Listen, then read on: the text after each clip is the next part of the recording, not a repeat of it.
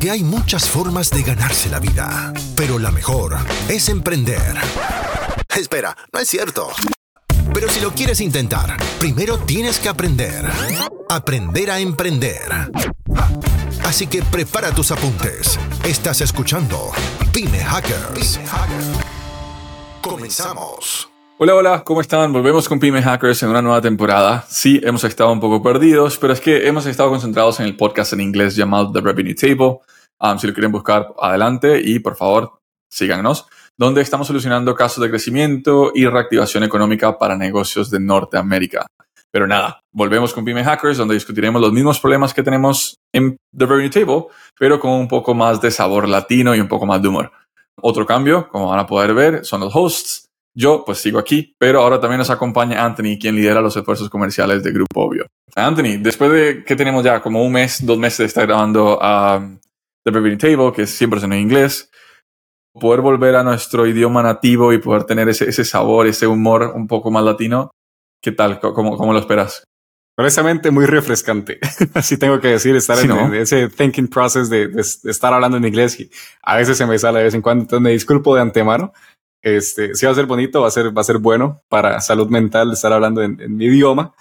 Y digo, nada, o sea, tenemos mucho más dichos, mucho más humor que, que podemos traerles por acá para que sea tanto entretenido como educativo al mismo tiempo, para que puedan sacar, si no es una buena lección de negocio, por lo menos unos chistes que puedan compartir con sus amigos. Entonces, nada, aquí ya estamos sí. listos para empezar. Eso sí, nos disculpamos de antemano de cualquier eh, broma fuera de lugar. Esperemos que lo podamos evitar, porque incluso también voy a traer a luz am, una persona que ustedes nunca ven, que está en estas grabaciones y que nunca la ven, probablemente casi no, no, no se relaciona tanto, es Facundo. Facundo es quien prácticamente se encarga de todo este trabajo de la edición y todo lo demás. Y pues él va a hacer todo lo posible por evitando lo que se pase un poco de, de línea. Y eh, pues nada, ojalá que saquen un poco de provecho o la mayoría de provecho de estos consejos que se van a ir dando porque son consejos probados en otras industrias, son cosas que ya se han hecho con otros clientes, que sentimos que no, que no tiene por qué no funcionar en países latinos. Eso con una última invitación de si quieren que discutamos de su negocio en nuestro, en nuestro podcast, en Pyme Hackers, lo pueden enviar a podcast.gobio. Eh, La idea es, tenemos una grabación de, de la persona que tiene este problema. De nuevo, este primer episodio viene de un problema que tenemos en una empresa en Estados Unidos. Um, ahí lo vamos a estar discutiendo, vamos a dar los diferentes consejos que al final de cuentas ustedes pueden readaptar o ajustar a sus negocios.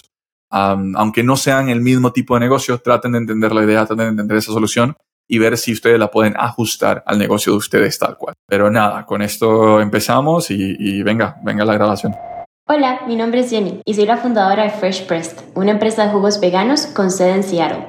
Comenzamos en 2016 con un solo camión de comida y ahora operamos tres tiendas físicas en toda la ciudad. Nuestros jugos están elaborados con frutas y verduras orgánicas y estamos orgullosos de utilizar prácticas sustentables. El negocio creció de manera constante durante los primeros tres años, con ingresos de 850 mil dólares en 2019. Sin embargo, en 2020 las ventas disminuyeron un 80%. La crisis del COVID-19 ha impactado significantemente nuestro modelo de negocio, que depende en gran medida de las compras en tienda y los eventos de catering. Si bien lanzamos opciones de entrega a domicilio y para llevar, los ingresos no se han recuperado a los niveles previos a la pandemia. Pero para 2023 potencialmente cerraremos el 90% de nuestros ingresos previos a la pandemia. Sin embargo, tenemos cierta deuda que pagar y estamos tratando de atraer a más personas. Necesitamos estrategias para generar más ventas y reconectarnos con nuestros clientes más leales. ¿Tienen sugerencias de campañas de marketing para aumentar el interés en nuestro producto? ¿Cómo podemos mejorar la experiencia del cliente? Eso es todo. Gracias por el espacio. Ok, pues genial, Bu- buenísimo, me queda claro el, el- el error y, y nada, vamos a, vamos a comenzar con los consejos. Creo que lo primero acá es cambiar la, la modalidad. Me, me parece que si estás en el mundo de jugos, eh, no, no tiene sentido tener un brick and mortar, tener una tienda física, porque pues es mucho, el tema de alquiler es un riesgo que hay que mitigar. Um, si las cosas van bien o van mal, pues va a variar mucho en tu rentabilidad por el alquiler que estás pagando. Creo que yo de una vez me iría a un food truck. Entiendo que no es lo más barato, pero a mediano plazo vas a poder compensar esa, esa inversión. Y quizás ligarnos con algunas marcas interesantes en donde ya tienen un, un food traffic o, un- un- o ya hay suficientes personas pasando por ahí para aprovechar ese mercado. No sé qué piensas un poco, Tony. Sí, no, 100%. Este, mira, siento que en este caso, tal y como dice Steven, puede ser una inversión a, a, ese momento y según nos comentó Jenny, pues tiene diferentes deudas que tiene que solventar después de la, del C19 para no, que no nos bajen el podcast al decir el COVID. Este, ya lo dijiste. Pero en general, mierda. Bueno, no importa.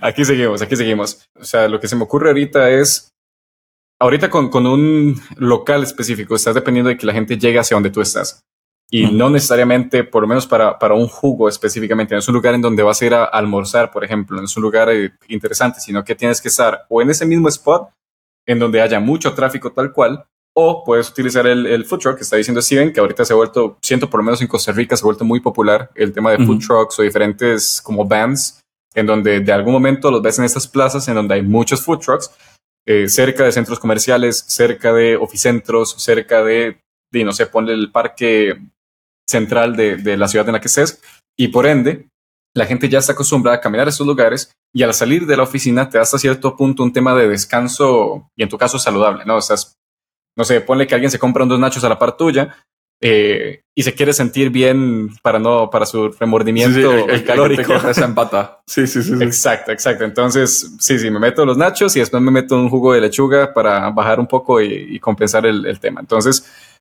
100% de acuerdo y nuevamente te da la flexibilidad de tú ir donde está la gente en vez de que la gente llegue a donde estás tú.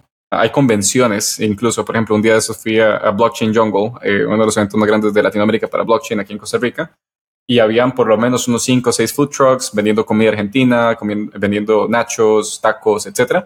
Un food truck de esos para esas personas que se sienten un poco más fit también podría ser un buen fit y eso lo puedes hacer únicamente por medio de un food truck. O sea, quisieras estar en ese sí, stand, ¿no? Sí. Tenés que tener ese, ese servicio. Entonces, inversión 100% justificada, Ahora, yo. Sin embargo, creo que, creo que, esos, que esos eventos y todos son, son como, como excepciones, ¿no? Es el, eso uh -huh. es la versatilidad de tener un food truck que te permite literalmente ir y ubicarte en estos lugares, um, aprovechar o ser oportunista en, en las diferentes cosas que se van dando, eventos que se van dando en el país, todo bien.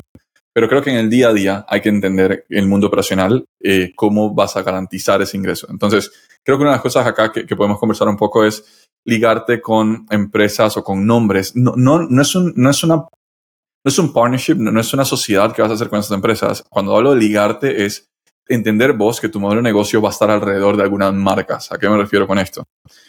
Pensemos en eh, marcas de, de, coworking space, ¿no? ¿Por qué? Porque al final de cuentas, si estás haciendo estos, estos jugos, creo que tienes que entender muy bien tu perfil de, de, cliente y tu perfil de cliente puede, vamos a ver rápidamente lo que puedo imaginar es, es un perfil de cliente un poco joven, un perfil de cliente que hace ejercicio, es un perfil que está quizás en, en, en la nueva, voy a decir, onda, en la nueva onda de, de cada cierto tiempo que trabajo me doy un break o salgo por un respiro. Entonces, hay un perfil interesante que, que tienes que entender en qué comunidades se encuentran. Entonces, si es una persona así, piensa en el tipo de joven que va o que trabaja en un, en un coworking space, ¿no? Estamos hablando de un WeWork, estamos hablando de, eh, de un Regus, estamos hablando de un Workings, en, especialmente en Panamá y en Costa Rica, que son lugares donde cada cierto tiempo la gente quiere darse un respiro, un respiro ya sea de 5 o 10 minutos, que bajan a fumar um, o que salen a, a, a, respirar aire fresco, normalmente no al lado de la gente que está fumando, pero que salen a darse un, un, un aire fresco, o algo por el estilo. Entonces, si tú estás en ese lugar que ya tiene food traffic, o sea,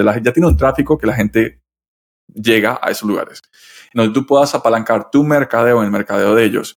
¿Por qué digo esto? Porque un WeWork y todas las demás empresas que acabamos de mencionar hacen su mercadeo para atraer clientela que vaya a visitar sus oficinas. Por ende, tú no tendrías que hacer mercadeo para que la gente llegue a tu food truck. Tú lo único que tienes que estar es a un, a un espacio visual que la gente cuando sale de estas oficinas pueda ver. Estamos hablando normalmente en, los, en, los, momentos de descanso o en la hora de almuerzo. De esa forma, alguien más está haciendo el mercado por ti tú estás apalancando esa inversión que ellos hacen simplemente para lograr ventas. Entonces, creo que lo primero es entender ese perfil de cliente, en qué comunidades se maneja, dónde trabaja y dónde va a hacer ejercicio, porque otra de las marcas a las que te podías afianzar son a ciertos gimnasios, sería como gimnasios de madres, por decirlo así, o que no de madres, de, de, de, amas de casa, en cierta medida, ¿no? De, de, es que todo lo demás sería ofensivo decirlo. Digamos que de madre de, madre de ama de casa que a las 10 de la mañana no tienen que hacer nada más porque ya fueron a dar sus hijos a, a la escuela y a las 10 de la mañana están, pueden ir al gimnasio. Pero no, no tengo nada en contra de ellas, igual trabajan y hacen un montón de cosas. Pero pues es, existe esa población de mercado que a las 10 de la mañana va al gimnasio. Entonces, si a las 10 de la mañana tú estás cerca de esos gimnasios cuando esas personas salen, ah, porque estas, estas madres o este segmento de mercado, voy a dejar de decir madres, ese segmento de mercado también bronchea y es el mismo segmento de mercado que comparten los restaurantes que ofrecen brunches, que son donde tú vas y hay un 50% de, las personas que están consumiendo están en, yoga pants, ¿no? Entonces, creo que ese mismo segmento tú puedes compartir y aprovechar. Desentender a qué marcas afianzarte indirectamente, sin un contrato de por medio, simplemente estás cerca de esas marcas, puede que aumente un poco cómo te consumen, pero solo puedes hacerlo si estás en un food truck. Si fueras una tienda física, no puedes moverte a, estos, a estos lugares como para tener a gente que llegue, ¿no? Entonces creo que esa es la versatilidad de un food truck, que es el, porque el primer consejo es invierte en un food truck, deja de pagar los alquileres y vuélvete móvil. Creo que ese sería el, tema. Sí, también siento que tal vez aquí el, tema de transición de, chicos, ya no soy un, un local, soy un food truck. Puede funcionar, o sea, y, en ese momento tendrías que hacer un poco de, paid media o marketing digital para hacerle saber a las personas que están acostumbradas a ir a tu local de que te vas a estar moviendo. Y tal vez una transición un poco más efectiva puede ser durante el primer mes, nada más pon el food truck al frente del local que, tenías antes, como para que la gente vea y ahí mismo puedas repartir diferentes lugares, como, hey, vamos a estar en tal lado, eh, escanea este código QR para ver dónde está y recibe un 10% de descuento, como para que la gente también tenga esa motivación de a dónde van a estar. Si estoy viniendo aquí en auto es porque me interesa lo que ustedes están ofreciendo, entonces quiero llegar a donde están o van a estar en esos momentos. Entonces siento que también tener eso y una calendarización de, de dónde vas a, estar, vas a estar y en qué momento, y al mismo tiempo jugando con un poquito de, escasez eh, de 40 loss of power. Si no siempre estás en el mismo lugar, la gente va a querer ir a donde estás. Cuando, estás, muy, exacto. exacto, Entonces ya, ya incrementas o juegas con eso a tu favor para que cuando vuelvas a ese lugar puedas hacer una publicación, toda la gente se entere y ahora sí, puta, me hizo falta tomarme el juguito que ocupaba desde hace dos semanas, por ejemplo. Entonces tienes muchos más clientes y como vas a estar rotando en diferentes localidades, pues al final del día tenés una, es un hungry crowd, como se, dice en español. Ay, perdón. Una multitud hambrienta. Perdón, disculpen. Ay, disculpa. Una multitud hambrienta, o en este caso sedienta de personas este, que quieren tener ese tipo de, de juguitos. Entonces, siento que sí, la parte de marketing sí la tienes que pensar bastante, bastante bien. Eh, y eso aplica para cualquier tipo de, establecimiento que sea un restaurante y quiera irse por ese mm. tema porque se lo están comiendo los costos fijos, que la gente tal vez va a nuevos restaurantes y también, nuevamente, no, no quita el hecho de que pongan competencia a la par tuya y capaz que la gente simplemente por probar algo nuevo y pues empieces a, a clientes a medida que, pasa el tiempo. Entonces, creo que por ahí es donde puedes ir. creo que una estrategia inicial podría ser incluso apalanca un poco el tema de WhatsApp, en donde fácilmente podrías tener en la, tu última semana de, de tienda física, podrías literalmente poner un QR o algo por el estilo en donde la gente da su contacto y a cambio automáticamente le das un 10% de descuento en, su, en, su, compra de ese día. Y de esa manera, cada vez que ya una vez sea el food truck, puedes enviar una difusión en medio de WhatsApp en donde le estás diciendo, hey, recuerden que a partir de hoy somos un food truck y cada vez que te muevas a una ubicación eh, diferente, puedes mandar otra difusión diciendo, hoy estaremos en tal lugar, bla, bla, bla, bla. Creo que existe una, una potencialidad de apalancarte un poco en WhatsApp y en sus difusiones siempre y cuando logres obtener los números telefónicos. Y esos números telefónicos los podrías conseguir fácilmente con una oferta inmediata. Es decir, dame tu número en este momento o manda un mensaje, lo que sea, y te doy automáticamente un 10% de tu compra en este instante. ¿Qué no hacer? Y esto es algo que a mí personalmente me molesta y de hecho tengo bloqueado a todo el mundo que me mete en eso. Es que hay varios comercios que han estado haciendo comunidades en WhatsApp, que es como este nuevo feature donde es como un chat group de un montón de gente.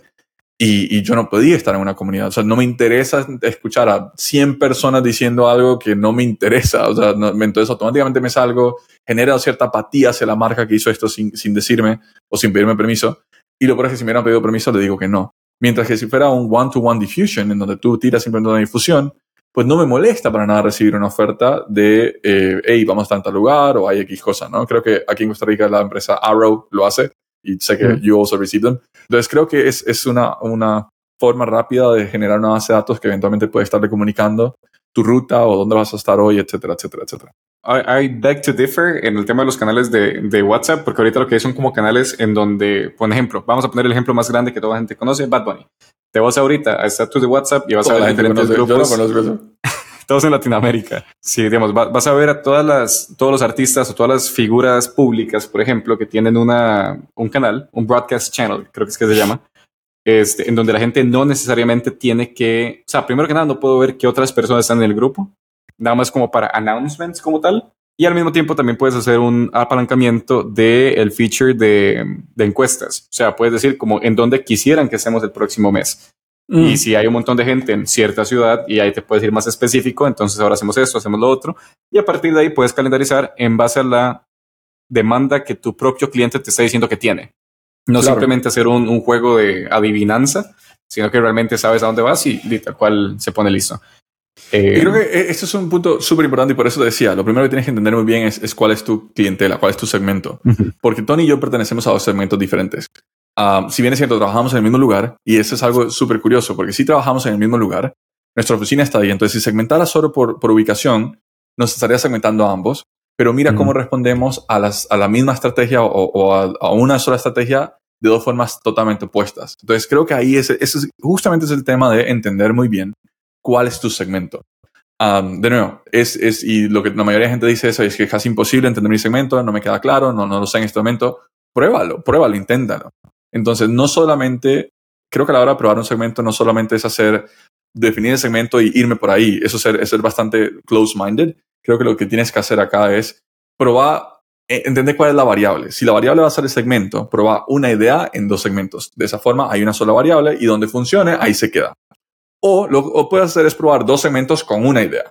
Y ahí la variable es la idea. Claramente, no sé si, me estoy explicando. Entonces, o varías el segmento o varías la idea. Porque puede que te des cuenta que tu mercado, aunque al comienzo parecía, pensemos, parecía ser yo, puede que tu mercado sea el segmento de Tony. Pero puede ser que tú comienzas con la idea de que tu mercado es el segmento de Tony y te das cuenta que el que responde mejor a tus iniciativas soy yo. Creo que ahí es el primer paso de todo negocio, tiene que ser ese. Ahora, ¿cómo lo haces? Es, por lo menos a la hora de hacerlo escalable, para mí es, entonces entiende cuáles marcas tienen los segmentos que tú quizás crees que podrías estar y muévete a esas marcas o muévete cercanas a esas marcas para poder entender cuál reacciona mejor. Entonces, de esa forma estás, en, estás produciendo ventas, pero al mismo tiempo logrando ver cuál responde mejor a tu idea. Si tú vas a un gym, ah, basado en el gym que estábamos diciendo, el gym, del segmento de mercado de eh, yoga pants mothers, si tú vas a ese segmento, pues entonces ahí vas a poder medir rápidamente, eh, porque creo que ese segmento se mantiene en cierta edad, entonces hay un segmento muy claro, hay un segmento de health, hay un segmento de um, tiempo disponible todo lo demás. Si lo haces en un coworking space, vas a encontrar una mezcla de segmentos, porque de nuevo, Tony y yo trabajamos en un coworking, un coworking pero somos segmentos diferentes, basados en, solamente cómo reaccionamos a la iniciativa de, WhatsApp, ¿no?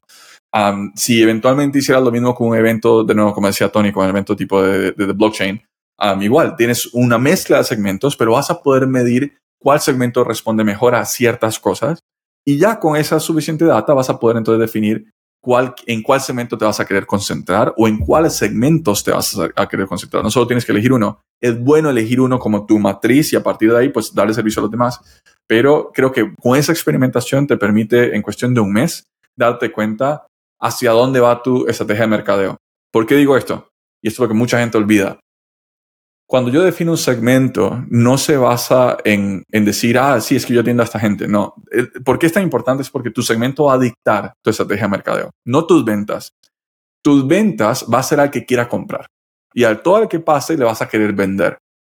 Pero la estrategia de mercadeo, a quién le vas a apuntar en mercadeo, a quién le vas a invertir en mercadeo, eso solamente se le hace al segmento definido.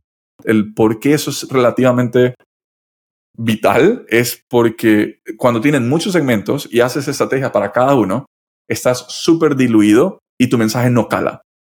Entonces, haz eso en ventas, no hay ningún problema. El que te quiera comprar, véndele. Claramente es como, ah, no, tú no tienes 18 años, no te vendo. No, o sea, dependiendo del producto. Si son drogas y eso, pues sí, porfa. Pero, pero me estoy refiriendo a un tema de juguitos.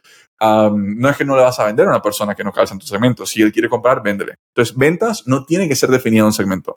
Mercadeo es el que se beneficia del segmento bien definido. O sea, yo siento que aquí lo que puedo agregar es simplemente el, tema de cómo quieres que la gente asocie a tu marca. O sea, si en algún momento yo, o sea, me pongo de que estoy en la calle, no conozco de, tu food truck o, bueno, en ese caso, tu juice truck, eh, y simplemente te compro porque me gustas. Pero el resto de gente que en algún momento va a llegar para vos o que yo como usuario que no te conocía, agarro la cosa y te busco en Instagram, quieres tener una, y como dice Steven, una comunicación constante y como un brand voice se le llama, muy específico y muy targeted.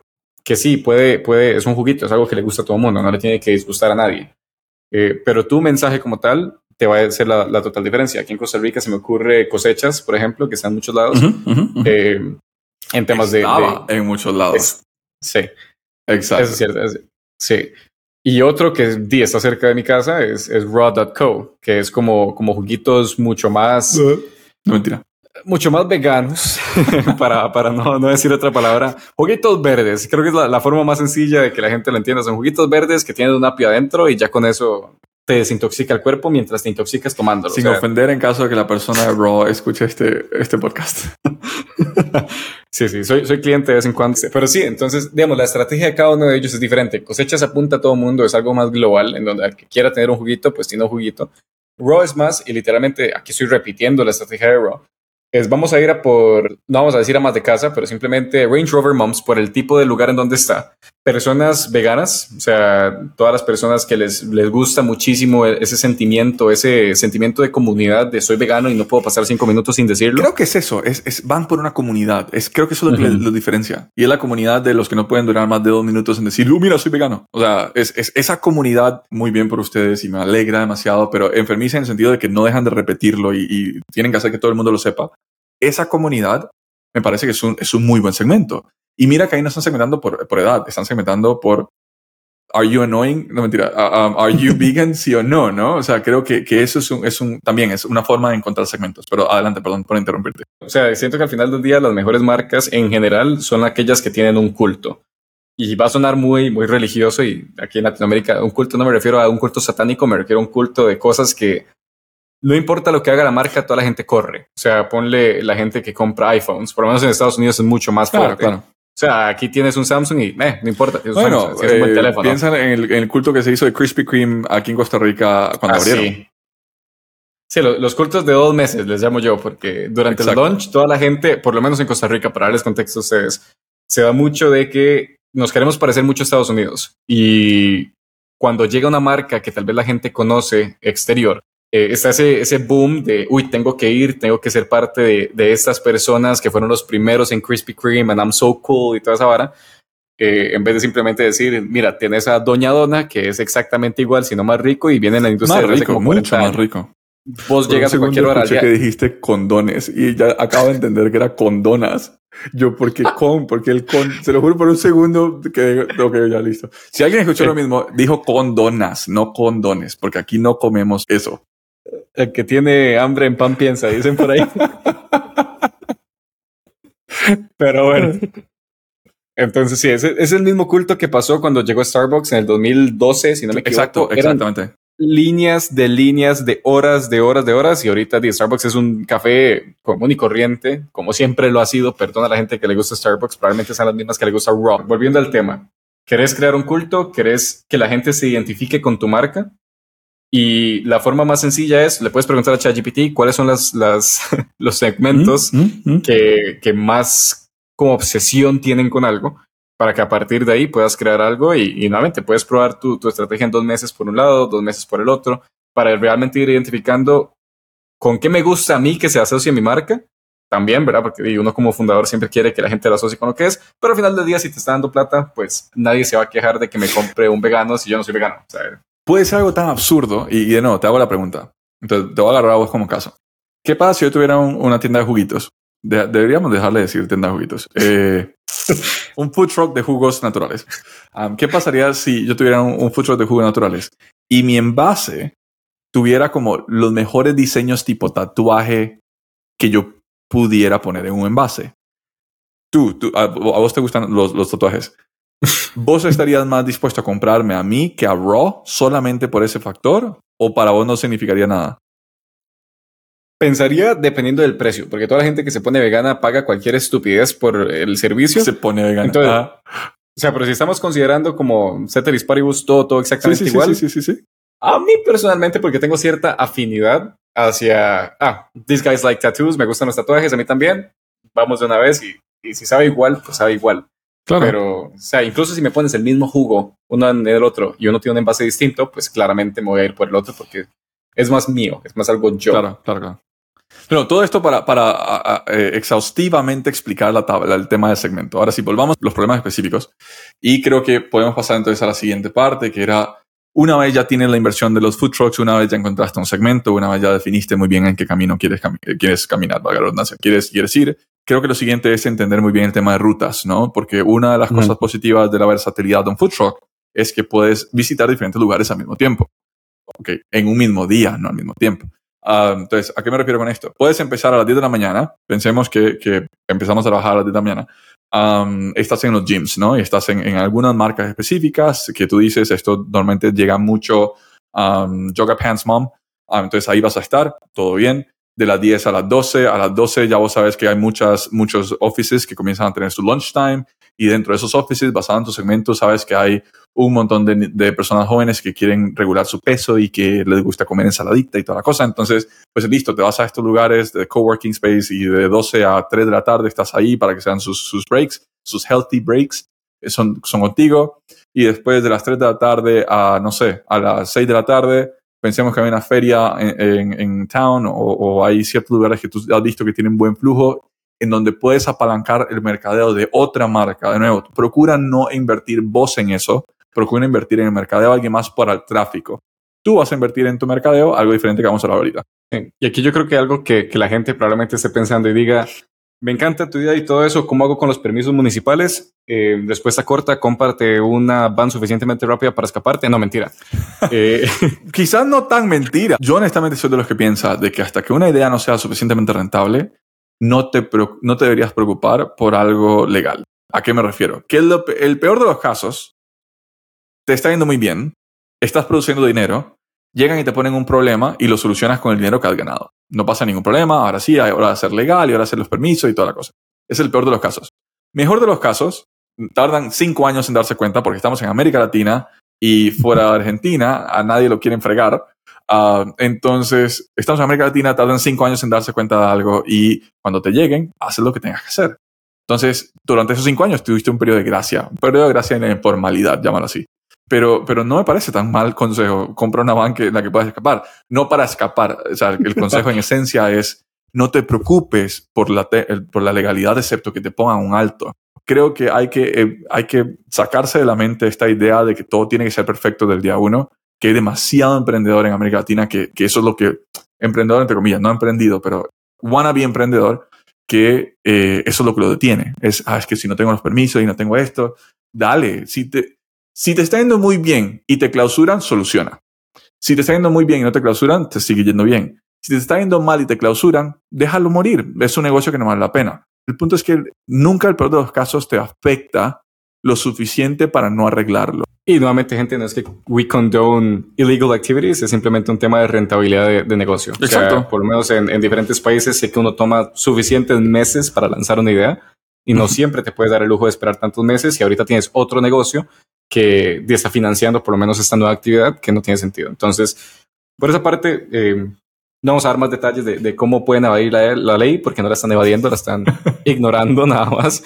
Pero que, creo que tal vez podríamos tomar los últimos minutos, Steve, para hablar de estrategias, tal vez no solo con el partnership de voy a poner mi food truck al frente de diferentes localidades, uh -huh. sino qué tipo de descuentos o alianzas, ponele, por alianza no me refiero nuevamente a ninguna LLC, ninguna SA, Simplemente un codiguito que la gente, por ser de este lugar, pueda ir claro. a, a, tu servicio y se puedan beneficiar. Al final del día, cual, cualquier coworking space no te va a pedir un, un cut, un, un porcentaje claro. de las ganancias que les envíes. Simplemente es un beneficio más de, hey, puta, si están aquí, pues tienen un restaurante más cerca, tienen diferentes posibilidades, etcétera. Entonces, no sé qué, qué piensas de eso, qué se te ocurre. Dividámoslo en dos, en dos estrategias y, y entendamos que cada estrategia tiene dos subestrategias, mercadeo y ventas, ¿no? En estrategias macro tienes un B2B y tienes un B2 Sí, un B2B viene siendo un negocio que le vende a negocios, un B2C viene siendo un negocio, un business to client, un business que le vende a personas finales. ¿okay? Entonces, en el tema de B2B, si vas a estar a, a, a buscando estos lugares de, de, coworking, no busques hacer un partnership con el coworking. Busca hacer un partnership, es decir, mándale un correo de un descuento específico por X tiempo o por X día o lo que sea a las empresas que trabajan dentro de ese coworking en donde los correos los puedes encontrar de diferentes formas, a Scrapio, eh, Wisa, etc. Y le mandas un correo a las personas que se encarguen de administrar la oficina, um, Office Managers, de office managers. recursos humanos, HR Manager o Human Resources, o simplemente al CEO o, o, la persona de operaciones. Un correo que diga, hey, hoy estamos justamente a dos pasos desde la oficina de ustedes, um, todas las personas que vengan de tu empresa, si dicen esta línea o si dicen este código, si traen esta foto, automáticamente reciben un X% por ciento de descuento. Eso es una forma de rápidamente traer compradores, no tráfico, porque tráfico ya lo tienes, son compradores directos. Esa es la estrategia de ventas. ¿Por qué de ventas? Porque tú estás yendo a tocar una puerta para que la gente venga a comprarte. Eso es ventas. Mercadeo es cuando yo tiro algo al, al mundo y la gente me encuentra y por ende llega a buscarme. Es decir, redes sociales, un anuncio, etcétera, etcétera. Eso es mercadeo. Entonces ya te expliqué la parte de ventas. En la parte de mercadeo, ¿qué crees, Tony? ¿Qué, se puede hacer en el B2B? Para B2B no, siento que tal vez lo que se puede hacer como estrategia y el que la quiera agarrar la garra, eh, de si estás yendo a un oficentro, un descuento de que la persona y, un oficentro eh, que, que, diga así, ponle un descuento de 10, 15% eh, a todas las personas que lleguen con un traje o a todas las personas que lleguen vestidas formalmente.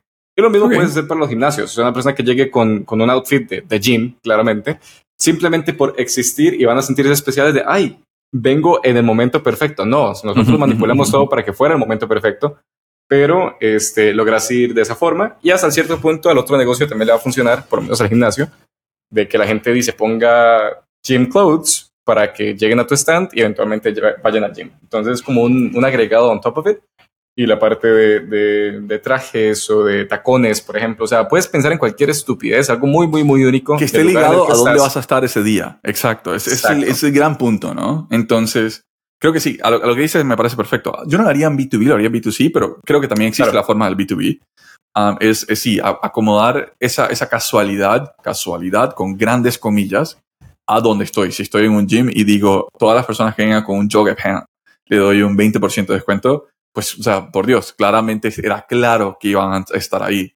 Sí, y nuevamente, si no funciona, pues sigue probando cosas nuevas. Exacto, eh, exacto. Temas de, de, de, Raw, creo que no era Raw específicamente, era otro food truck que falló. Nuevamente puede ser por muchas cosas, pero algo que vi que funcionaba bastante era una promoción en donde, por lo menos en la parte de jugos o frescos naturales, de poner un, hacer un challenge en redes sociales. Nuevamente, aquí en, en, Latinoamérica se utiliza mucho Facebook, se utiliza mucho Instagram, Snapchat y demás, TikTok no tanto, se están, se están empezando a utilizar más, pero no tanto.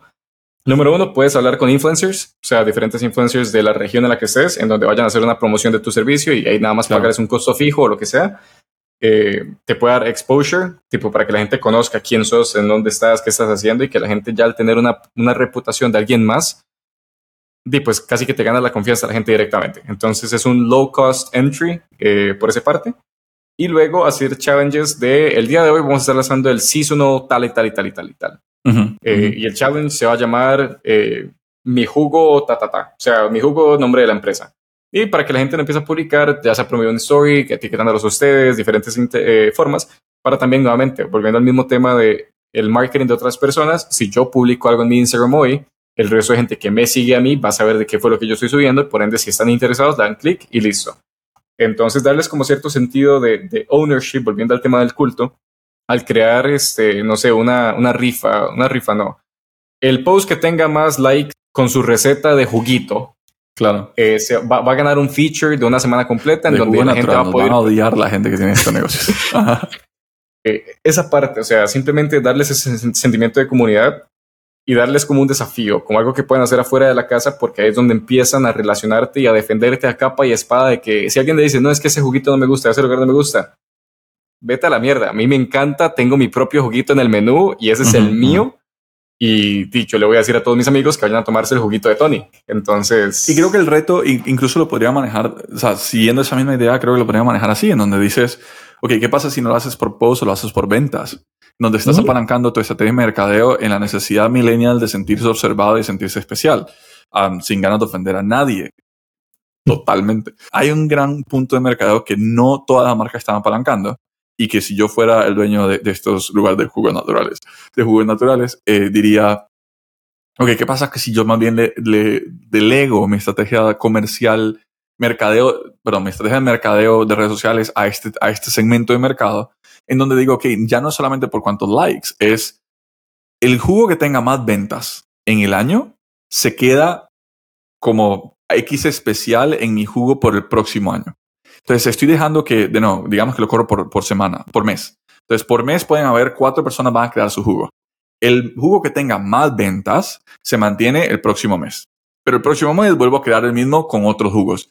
Entonces, al final de año tengo 12 jugos, que en teoría son los que más se venden, en teoría, en mi menú, y mi menú consta de 12 jugos, que fueron los 12 jugos más vendidos, que alguien más, esta persona que quiere ser especial, fue la que convenció a todos sus amigos que vayan a comprar, fue la que se encargó de llenar redes sociales de su jugo, fue la que se encargó de todo, y después sale en un video diciendo, eso me inspiró a ser un chef y se murió de hambre el resto de su vida. Pero entonces, al final de cuentas, creo que es e-, ejecutar lograr comprender que tu segmento puede ser, es, es, lo que antes llamabas el boca en boca, hoy no existe, hoy el boca en boca es redes sociales tal cual, en este tipo de productos, ¿no? Entonces creo que apalancar a, esa dificultad mental de este segmento, no mentira, este, este, este, este es que no sé cómo decirlo, esta necesidad de atención de este segmento, creo que eso es algo que puede apalancar mucho tu negocio al hacer que alguien más se encargue de traer clientes a que te compren. Y regálale un yearly subscription, una, una suscripción anual a esa persona de tu juguito. O sea, cada vez que quiera ir una vez por día con su juguito, pues ya tiene su juguito gratis y a su juguito le encanta.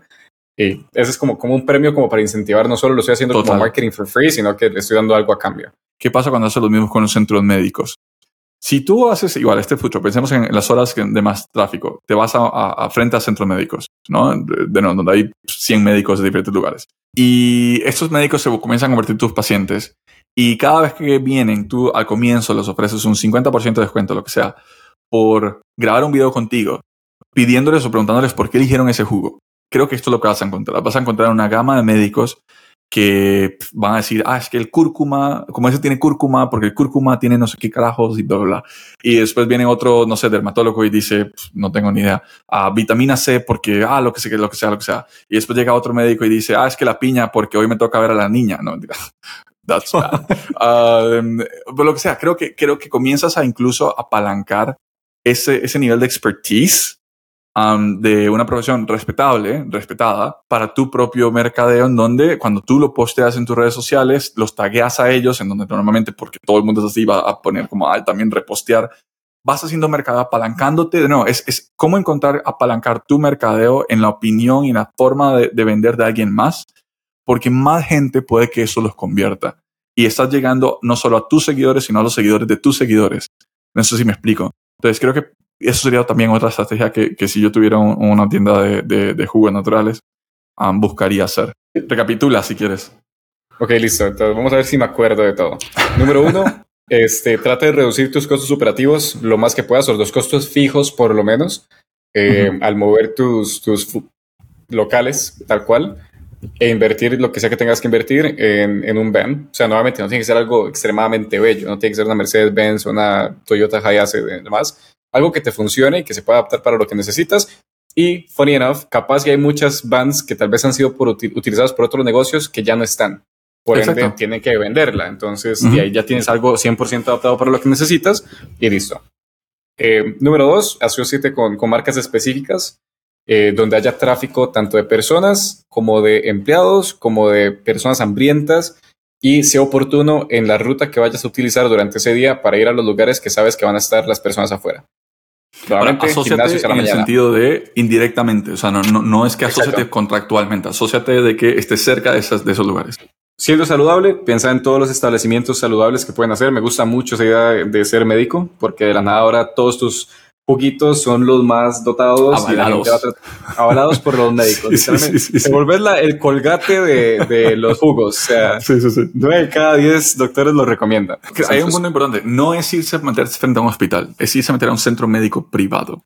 Diferencia, no tengo nada en contra de los médicos públicos. Pero ¿por qué? ¿cuál es la diferencia? El tipo de cliente que puede convertir un, un médico privado es un cliente que probablemente se concentra o se enfoca o tiene los mismos cuidados que este, este médico va a tener, ¿no? ¿A qué me refiero? Claramente, la población que paga un médico o que va a un centro médico privado es, es una población de mayor recurso económico que por ende existe cierto nivel que probablemente también va al gimnasio, que probablemente, o sea, cuyas prioridades no son básicas, sino que están en un punto donde están también priorizan otras cosas. Creo que la parte del, del B2C es lo mismo, ¿no? Crea tu estrategia de mercadeo apalancando la estrategia de mercadeo personal de todas las personas que te consumen. Entonces, dependiendo de tu segmento, logra apalancarte en que ellos hagan el mercadeo. Tú haces, tú logras que ellos vayan a consumir tu producto y a partir de palancas, porque es su estilo de vida publicar todo lo que hace. Um, de nuevo, este consejo aplica para una heladería, para cualquier, cualquier tipo de, de, consumible que no sea un restaurante, porque creo que en un restaurante algo, algo, cambia.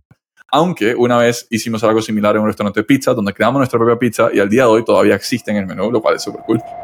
Bueno chicos, ojalá que hayan encontrado algo útil para su negocio el día de hoy, o por lo menos que se hayan reído bastante con nosotros. Si estás en Spotify, suscríbete y deja una calificación para que más personas puedan encontrar este podcast. Publicamos nosotros todos estos episodios de manera semanal, con diferentes soluciones creativas, con estos desafíos que enfrentan negocios reales, pero con un sabor latino o más tropicalizado. Y si quieres que discutamos tu caso, mándanos un correo a podcast.gobio.com Gobio se escribe G-O-B-V-I-O. Hasta la próxima. Go Sell, Go Market, Gobio. Esto fue Pyme Hackers. Si quieres escuchar más de dos growth hackers creando negocios en América Latina, escúchanos todos los miércoles en Spotify, YouTube o tu plataforma de podcast favorita. Si quieres crecer más rápido, ver los manuales de emprendimiento o formar parte de nuestra comunidad latina, búscanos en pymehackers.com.